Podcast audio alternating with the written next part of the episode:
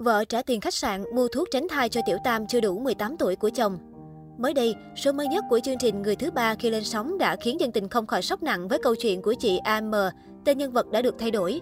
Hôn nhân sóng gió đầy nước mắt của chị AM khiến cả MC lẫn khán giả không khỏi thương xót vì sức chịu đựng ngoài sức tưởng tượng của chị. Trong một lần đau buồn được mẹ chở vào trạm xá năm 14 tuổi, chị M vô tình gặp anh L, tên nhân vật đã thay đổi. Sự quan tâm chăm sóc của người con trai hơn mình 2 tuổi khiến chị cảm thấy được yêu thương. Vô tình, cả hai cảm mến nhau từ bao giờ. Thời gian sau anh lên Sài Gòn học, chị bị bệnh liệt giường, nhưng ngay khi nhận được thư của anh gửi về thì bỗng dưng trở lại bình thường. Có lẽ đó là bệnh tương tư. Vậy nhưng mối tình của hai người vấp phải sự phản đối gay gắt của gia đình chị M vì cho rằng anh nổi tiếng đào hoa, hai nhà không môn đăng hộ đối, con gái gả vào sẽ khổ. Chị M mở một tiệm nail ngoài đảo, cứ cuối tuần là anh sẽ từ Sài Gòn về thăm. Biết chuyện, người chị gái cấm cửa bắt dẹp tiệm. Thậm chí khi phải mổ ruột thừa, người yêu thì không được phép tới. Mẹ và chị gái cũng mặc kệ. Chị M phải tự mình làm hết mọi việc. Cặp đôi nghĩ ra kế cưới chạy bầu. Mẹ gay gắt bắt chọn giữa người yêu và gia đình. Chị khẳng định, tôi nói với ba mẹ, nếu sau này anh ấy bỏ con, con sẽ không về nhà. Vậy là mẹ khóc lớn rồi đồng ý cho cưới. Giờ đây khi nghĩ lại, nếu ngày ấy nghe lời gia đình, có lẽ cuộc đời chị đã khác. Sau kết hôn một năm, hai vợ chồng sẽ ở riêng. Bố mẹ chồng cho tiền mua nhà không đủ, nên chị M phải chạy vạy khắp nơi.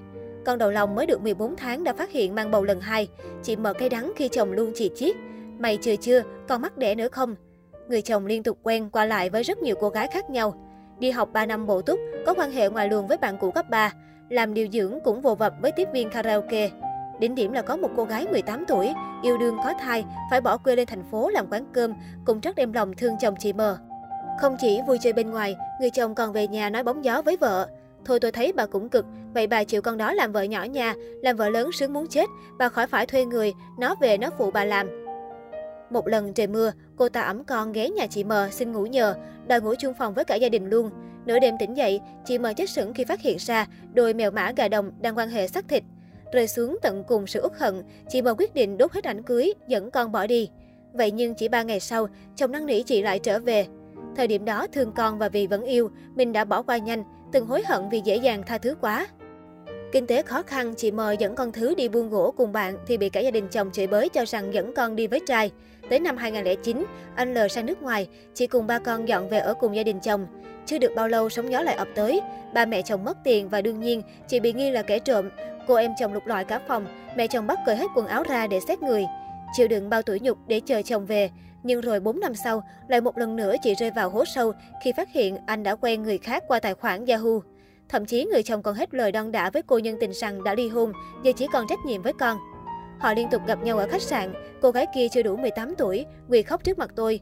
Tôi cho một triệu, trả tiền khách sạn rồi mua thuốc tránh thai cho cô ấy. Vậy mà họ vẫn liên lạc sau đó. Tôi từng nghĩ đến cảnh tự vẫn, nhưng nghĩ các con không có tội gì, tôi phải sống. Chị mờ ấm ức nói. Cuối cùng sau bao lần bị chồng cấm sừng, chị M đã kiên quyết ra khỏi cuộc hôn nhân giả dối. Qua nhiều năm, cả hai đã ly hôn và chị nuôi con. Giờ đây chị mở quán làm ăn để nuôi con gồng gánh cố trả gần nửa tỷ đồng tiền nợ sau ly hôn. Sau khi nghe xong câu chuyện đầy éo le của nhân vật chính, tiến sĩ tâm lý Tô Nhi A giật mình vì sức chịu đựng quá lớn của nữ khách mời, đồng thời nêu quan điểm. Phản bội là lỗi lớn nhất của anh ấy, nhưng chị chấp nhận và bỏ qua, chị buộc phải nhìn nhận bản thân quá khờ dại. Hôn nhân kết thúc, nhìn lại khoảng thời gian anh chưa một lần nói yêu chị. Chị khóc, tự xoa dịu, tự tha thứ, chấp nhận việc tồn tại bên đời người đàn ông tệ bạc. Một khi chúng ta buông hạ tôn nghiêm cá nhân, thì người khác dễ dàng làm chúng ta tổn thương.